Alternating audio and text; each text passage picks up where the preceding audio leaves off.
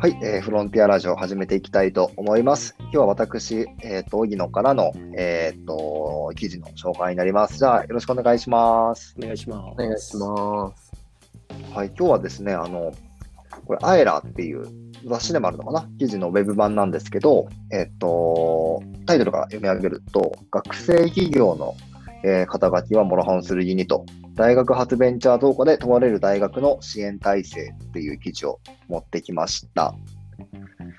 いやー、これちょっとね、思うところがあって、えっと、持ってきたんですけど、あのー僕は今、えっと、本職、本職っていうのはなんか言い方あれなのかな？仕事で、えっと、スタートアップの人たちが集まるような場所の、えっと、企画とか運営とかをやってたりしている中で、まあ、その起業家っていうのに、えー触れる機会が多いわけですよ。で、えっと、それこそ、あの、産学連携みたいなところの話もよく聞くところで、学生起業家をいかに増やそうかみたいなうん。ところの話とかっていうのをなんか散々聞かれるんですけれど、こういうのってなかなか難しいなと思っていて、で、まあそんなところでこう見てたら、まあそこに、まあこの回答があるような記事じゃないんですけど、そこに注目している記事があったので、紹介、えーとさせていただきましたよと。で、まあこれ、着眼点としては、えっ、と、まあ要は、経済産業省が最近ですね、学生の、えーベンチャーに10兆円ぐらいのその支援金を送ろうみたいな。あのーその投資機関を作ろうみたいなのを話してるとこが多分起因してるんですけど、あのーそうそうそう、この記事では、その大学発ベンチャーのいいところと悪いところと、まあ、両方あるよねみたいなところがあって、うん。で、記事の中の、えっ、と、ちょっと長いんですけど、2、3ページ目ぐらいあるところなのかな。あのーまあ、その学生で学んでたことと、えっ、と、実際のビジネスで、えっ、と、活かせることっていうのが、なかなか繋がんないっていうところがうんあるっていう話がありますよと。で、なのでなんかあの、例えば、建築のことを勉強したのに、全く違うなんか 2C のサービスで起業するとか、なんかそういうことが起こってるよねっていう話が1点目。うんなので、あのなんでこれやってんだっけみたいな。うん勉強もして、起業もしてな、なんだっけみたいな、なっちゃうっていうのが、諸刃の剣の、えっと、まあ、どっちの面っていうよりは、一方の面ですよと。で、もう一個の面としては、ちゃんとこの大学で研究してるものが、そのままその起業につながるみたいなうん。ところがあって、で、なので大学院生とかドクターとかの人になると思うんだけれども、なんかその研究してるものがそのまま、えっと、実用の社会につながっていくみたいな、うん。なんかそういうところを、えっと、思っておりますよと。うん。で、で、でですね、これ結構難しい問題で、えっと、僕はちょっと、このメンバーで話したかったなって思ったのは、えっと、んその、学業、アカデミックの業界ってあるじゃないですか。はい。で、ここと、えー起業するとか、ビジネスをするみたいなところっていうのを、どう接続して考えたらいいのかっていうところと、もしくは、これ接続しない方がいいんじゃないかって説もある気がしてて、うん。なるほど。で、いう観点でちょっと、我々も一応みんな大学を出てるの、アカデミックな、論文なんか多分書いてるので皆さん、うん。アカデミックなところに片足を突っ込んでると思う、突っ込んでると思うので、なんかその観点で、このビジネスとそのアカデミックの関係みたいなところってどう思うのかな、みたいなのを、この時間で話したいなと思っておりました。うん。いや。はいはい。もうまさにその観点でちょっと考えてました。その、どうですか？ビジネスと大学を。まあだから、そうですね。個人的にはあんまり近づけない方がいい派ですね。あ、そっち派ね。まあっていうのもその心は。ううんん。まあやっぱりこうビジネスってなると、あの、まあ利益を出すことがこう目的になるわけじゃないですか。うん。まあそうするとやっぱりこう、そうどうしてもこう近視眼的な視点になっちゃうというか、あー。平たく言うと無駄な研究ができなくなっちゃう。っていうのはあると思ってて、まあね、日本ってやっぱりこう、なんだっけな、ちょっと前にこう、役に立たない研究にお金を出さないみたいな話とかあったと思うんですけど、あったね。なんかそういう傾向が強まっちゃうような気がして、うん、そうね。やっぱこう、基礎研究みたいなところとかっていうのをやっぱり大学では追求すべきかなみたいなのは個人的に思うところではあります。が一方でこういうやっぱビジネス的な視点っていうのを、まあ僕ら建築学科でしたけど、うんうんやっぱりこう、ビジネスというか、お金の回り方みたいなところは、密接に関わってくるじゃないですか。うんうんうん。そういうところの知識は必要だし、そういうのってやっぱ実際にやらないと学べないことではあるんで、うん、ごめんなさい、ちょっと、どっちつかずって感じですね。そうだよね。うん。うんどうですか自分としては、うん、いや、ガンガンやるでいいんじゃないと思いましたけどね。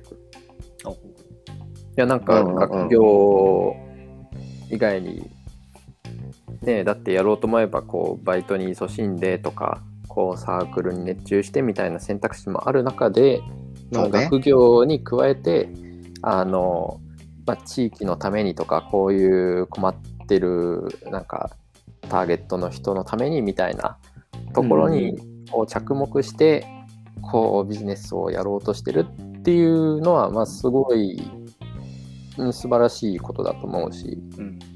なんかそういう気持ちがあって、あるならその目を、ね、絶やさないように大学も支援していいと思いましたけどね。そうだね。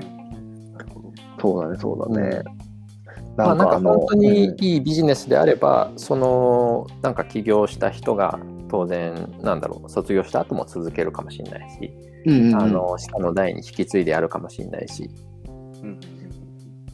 なんかそれは、ね、当然こう卒業と同時に辞めますとかなんかファンドでお金はもらっているけども、赤字垂れ流しで潰しますっていうのも当然それは出てくるとは思うけどなんかだからといって、じゃあ支援しないべきかっていうとそれは違うかなと。うん。なんか、なんか、起業するみたいな中では当然赤字になるみたいな、失敗するみたいなの当然ある。一定数あるだろうからね。なるほどな。っていう考えですね。うん。なんか、僕は、あのーこれ、ガンガンやった方がいいって思ってるのはイエスと一緒なんだが、めちゃめちゃ難しいなって思ってる気もしてるのが、小島の話を聞いてて思ってたところなんですよ。っていうのが、あのー結構学生の人ですごい起業してるとか、社会人経験してる人ってほぼいないじゃないですか。うん。いないから、なんかその自分の研究が、あのーなんか儲かるかもしれないみたいなうん。ところとか、っていう発想がなんかそもそもなかったりするなと思ってて。で、これってなんか投資する人とか、えっと、事業を作ってる人も、なんかあの、同じようなことが起こってて、こんなマニアックな世界のこと知らんから、あのー投資しようがないというか、判断しようがないみたいな、っうん。ていう、なんかその連鎖があって、その結果なんかどっちもあち諦めちゃうから、あのーあんまりこう無駄な出費もしたくないし、無駄に頑張るみたいなのもしたくないからこそ、なんかあんまり波長が合ってないなと思ってて、なるほど。で、なんかうまいバランスで、この研究面白いじゃんって思ってくれる人が、なんかちゃんといるとか、あのーっていうのの関係性アカデミックなんだけど、それがなんか応用できるかもしれないって思うとか、逆もしかりで、なんかアカデミックな方にいつつ、こうやってなんかこうやったら面白く、もうちょっと広げるためにビジネス界に行けるかもしれないんだみたいな。なんかそういう気づきをこう、うまいこと、マッチングじゃないけれど、作るにはどうしたらいいのかなっていうのをうん。逆に僕は考えてるところですね。なんか面白い研究もたくさんある気がするんだよなっていうのは、なんか率直な感感想なので、そんなことを考えてましたね。で、まあ、ちょっと言う、ちなみに、なんかあの、VC の中でもいろいろあって、えっと、技術系の人にしか投資しないみたいな人もいるんですよ。ほうほうほう。うん。で結構それって面白い概念だなと思って、あの、短期のリターンを求めるの投資家もいるんだけど、ちょ長期的に見て、はい。あのー可能性があるところにちゃんとベットするみたいな、なんかそういう心強い投資家の人も最近、ベンチャーキャピタルの人も出てきてるので、うんなんかすごくそういうのは応援したいなって思いますよね。うんうんうんうん。なんか SFC とかすごいそういうの頑張ってるのかなと思うんですけど。あ、確かに大学が、大学、なんか企応援す業る。あ、そうですね。大学が応援して、ちょっとすみません、あんまり詳しくはないんですけど、うん。なんか、でもあ東大も頑張ってるよね。やっぱり。うん。頑張ってるんじゃない？一番、あんまり詳しくはとないかもしれない。うん。あのうんあでもそうだね。ベンチャー創設数でいくと、記事の中にあるんですけど、東大が1位、268社。うんで慶応が、それこそさっき言った慶応は85社ですね。うん。おーそうなんですね。まあ、この数に意味があるのかどうかっていうのはちょっと置いといて。うん。うん。まあでもいいことですよね。どんどんベンチャーができてったらいいなっていうのは思いますけどね。難しいけど。そうっすね。なんかこれも、すごいなんか教育の話ばっかりにつなげてあれなんですけど、うん。なんか金融教育みたいなのって全然受けてないじゃないですか、僕らって。いけないね。そもそも株って何みたいな状態の人ってめちゃくちゃいると思ってて、うん。うん。多分それは大学に入っ大学生とかもそういう人って結構いると思うんですよ。まあ、ていうか僕も結構株とか何にもわからない状態だったんで、うん。だそういうのもやっぱりこう教育とかで変わってくる部分はあるのかなっていうのを思いましたね。まあ、そうだね。そういう知識があると、起業しやすくなるみたいな話？と思ってます。おつまり今って多分何もわからないから会社員だと思うんですね。お他に選択肢やっぱ知識がないから会社員うんってなっとりあえずサラリーマンってなってる部分って結構あると思う。まあちょっと個人的な所感であるんですけど、思ってて。まあそれこそ VC の存在とか知ってたら、なんか起業するとかっていう選択肢も出てくるのかなみたいな。そうね。うん。うんうんまあ、周りに環境がね、そういう環境があればね、はい。知るんだろうけど、なかなかないとね、そうですね知る機。会はないんだろうな。うん。さて、あそんなところですかね。うん。